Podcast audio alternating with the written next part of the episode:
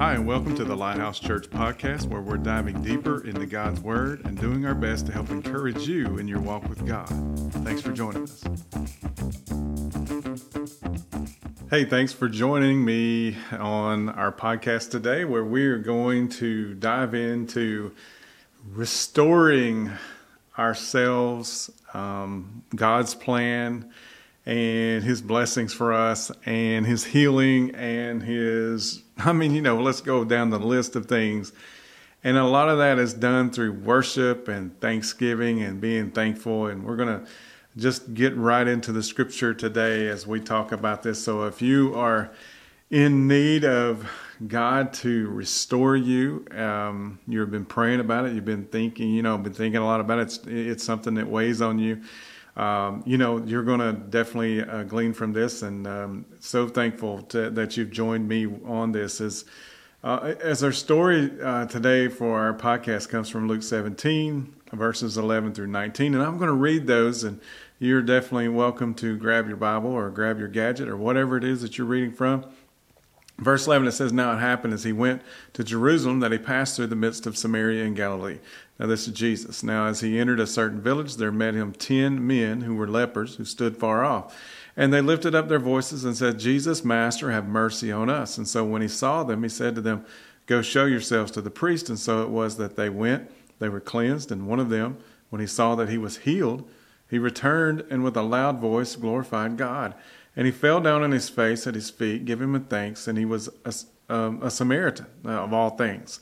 So in verse 17 it says, So Jesus answered and said, Where were there not ten cleansed? Were there not ten cleansed? But where are the nine?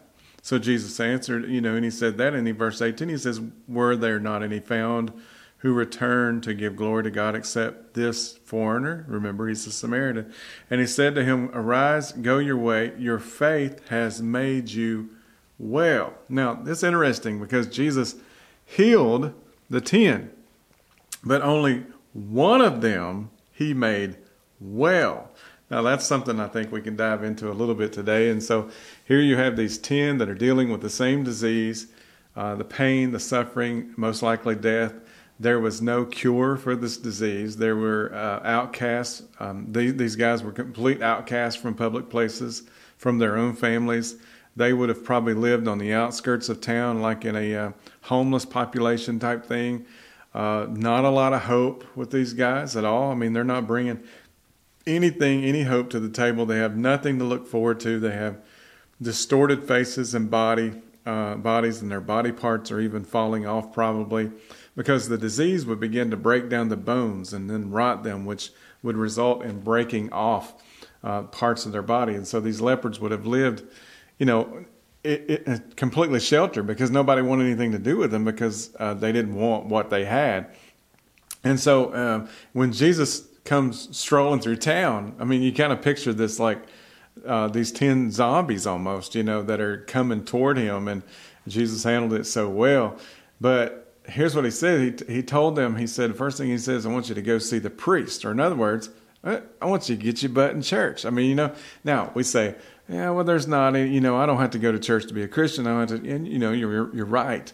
Uh, but there's a couple things I want you to see in this. There's great power in assembling yourselves with other people and putting yourselves in a position where other people can minister to you. That's number one, and that you can minister to them. But number two, and I think even more of the point here is that uh, God will sometimes, maybe if not all the time, kind of give you this. Um, you know, here's faith, okay? I'm going to tell you you're going to be healed, but you you got to do this. And so as you begin to walk. Now, interesting enough in the story, I kind of get the vibe that as they went, it even says that as they went, they were healed. So it was important that they obeyed, they stepped out on faith, they believed what he said, and they started going. And in the process of them going and obedience, they were healed. They were, you know, so that's interesting to, to look into. Now, I don't know all the answers here. I think Scripture is amazing that there's so much that we uh, don't know. There's so much that we can dig into, and there's so much that our imagination can do. It's so amazing. So, Scripture says, though, they were healed as they went, not all at once, but each step they took toward where Jesus had told them to go, they were healed. Now, based on the rest of the scripture, I personally believe that these guys were healed of the disease and they would have known it because they would feel different. But I, don't know for sure that they were completely whole as far as their body parts back in place, things of that nature. You know, I'm not 100% sure of that. I kind of get the feeling that they were healed of the disease to, so that it would no longer cause them any issues but that maybe they still had missing body parts. Maybe they still had, you know, the physical evidence of it, whatever it may be. But in the in the in the excitement, you can imagine the excitement of being healed, and now you're going to be able to go back to work. Now you're going to be able to go back to your family. Now you're going to be able to go back to a normal uh, lifestyle. In the excitement, most of them probably were so excited about it that they, they you know they went home to tell their loved ones. They went to see somebody that they really cared about and somebody that they missed and, and you know were really excited about. It. and that's understandable. And nine out of ten of them probably went that way but there was that one and that's you today. Um, you're the one. And i know somebody might have told you that before but don't you listen to me. You are the one i am the one the one okay matthew 8 speaks of another man that come and knelt and worshiped Jesus. And, you know, you think about what leprosy looks like and how uh, distraught that is. And here's this former leper come back to worship as well in Matthew 8. And the lepers in Matthew 8 and Luke 17 both show us the power of worship when worship isn't about what God has done for us, but about who God is. And so if you're praying for restoration, and you're praying for complete wholeness and healing, then maybe the goal here should not be so much about on you or myself or whomever, but the goal should be to just thank God for who He is uh, because He's so good and He is faithful. So just because sometimes life is bad and it seems that every part of it is bad, there's nothing, um, and that there's nothing good to be praising God about. That's when we need to do it more than any. That's when we praise Him for who He is, not for what He's done sometimes we need to worship like that. And one of those, um, you know, even if you don't, I'm still going to worship you. Even if you don't answer my prayer the way that I think you should, God, I'm still going to worship you. And um, because I, I, love you. And so, um, one of them, it says in scripture that we read there, when he saw he was healed, he came back. And so, as far as we know, before he went to see anyone else, he came back uh, and praising God in a loud voice. He threw himself at the feet of Jesus and thanked him. And of course, he was a Samaritan, and Jesus went through the questions. You know, I didn't I healed 10, and you're the only one that came back. And then he leaves him with that. He said, Now you go because your faith has made you well. I mean, th- this guy went to a whole nother level than the rest of them. You just think about it. All of them had that opportunity, but only one of them actually took that opportunity to be made completely restored, completely whole. And that's you today. So the, here's the power of worship worship God for who He is, not what He's done. This man experienced being made whole through worship. And he, he got his nose back. I believe he got his fingers back. He got his twisted body parts back. He got his dog back. He got his car back. He got his wife back. It's everything that a country song would be if you turned it around, right? So many of us have lost so much, but when you begin to worship, God says this is how you get all your losses back worship for who I am. And people see you and, and they don't get it. I mean, you might be in church, you might be out somewhere, you might be in your car at a red light and you're worshiping and people don't get it. They think you've lost your mind, that you're crazy.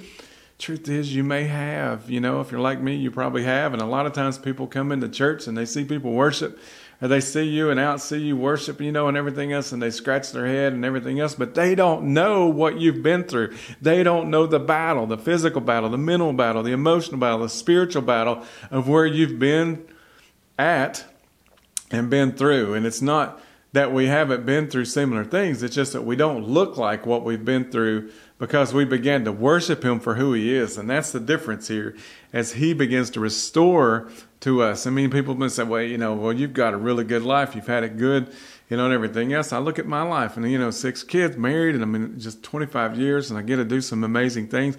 But man, I'm telling you, there's been some really hard times But the difference is is that when you put worship and you put that put God in the right place, then a lot of times you'll come out not even looking like your trials. They've changed you. They've helped you.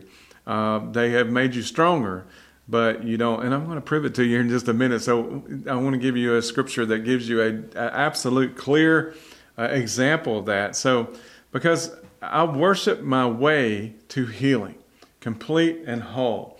In Daniel in the Old Testament, it tells a story.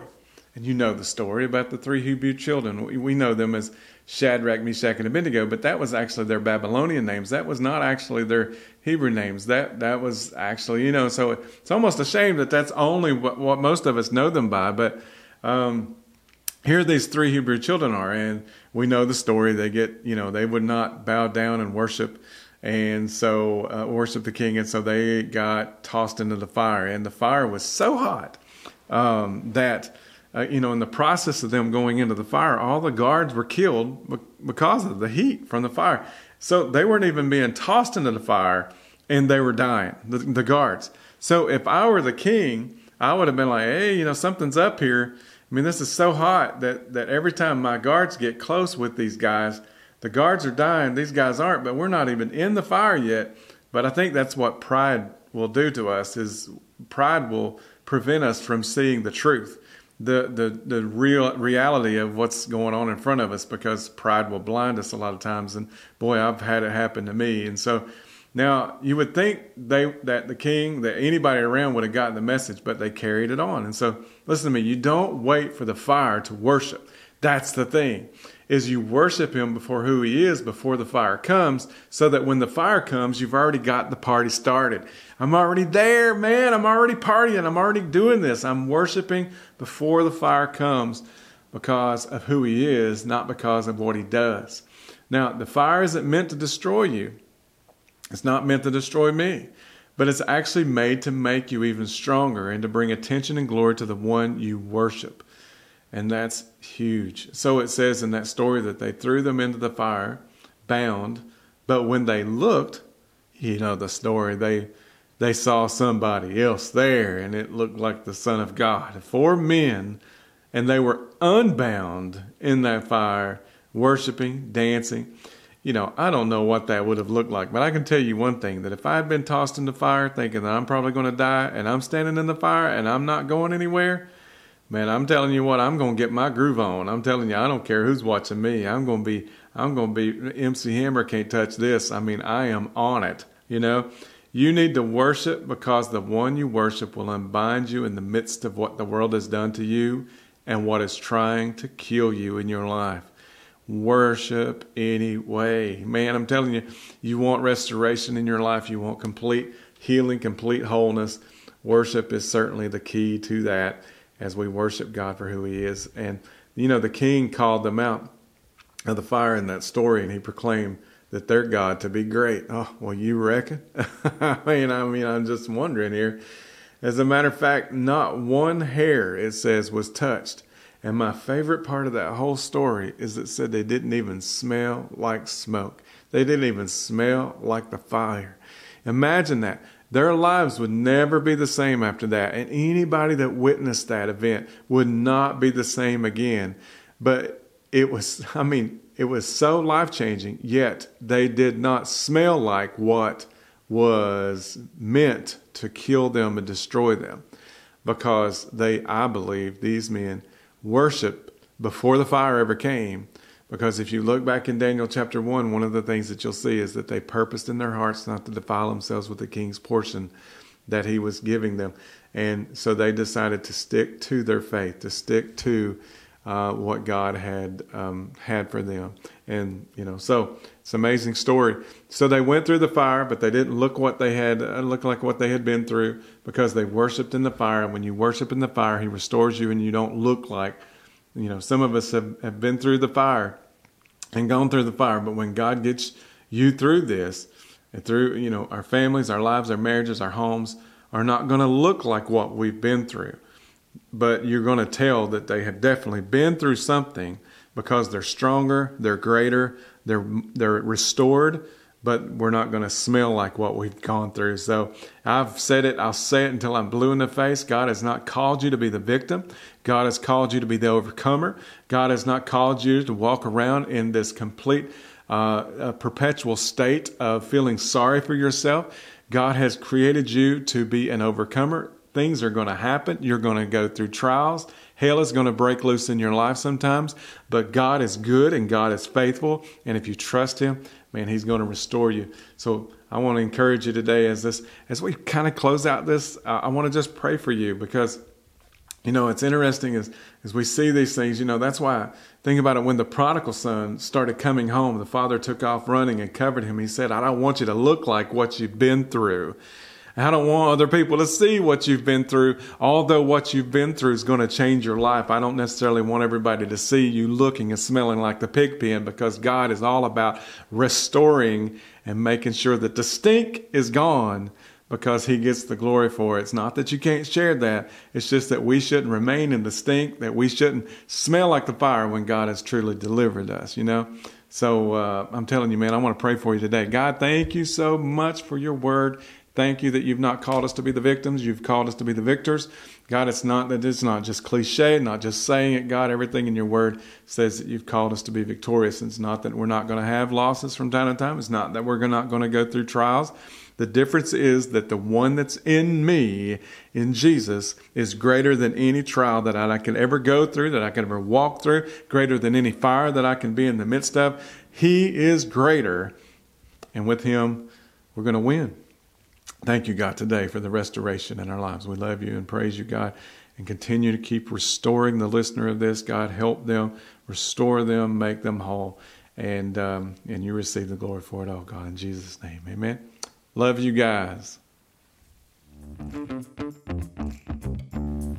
Thanks again for joining us for today's podcast. You can find out more about us at lhchampton.com. See you soon.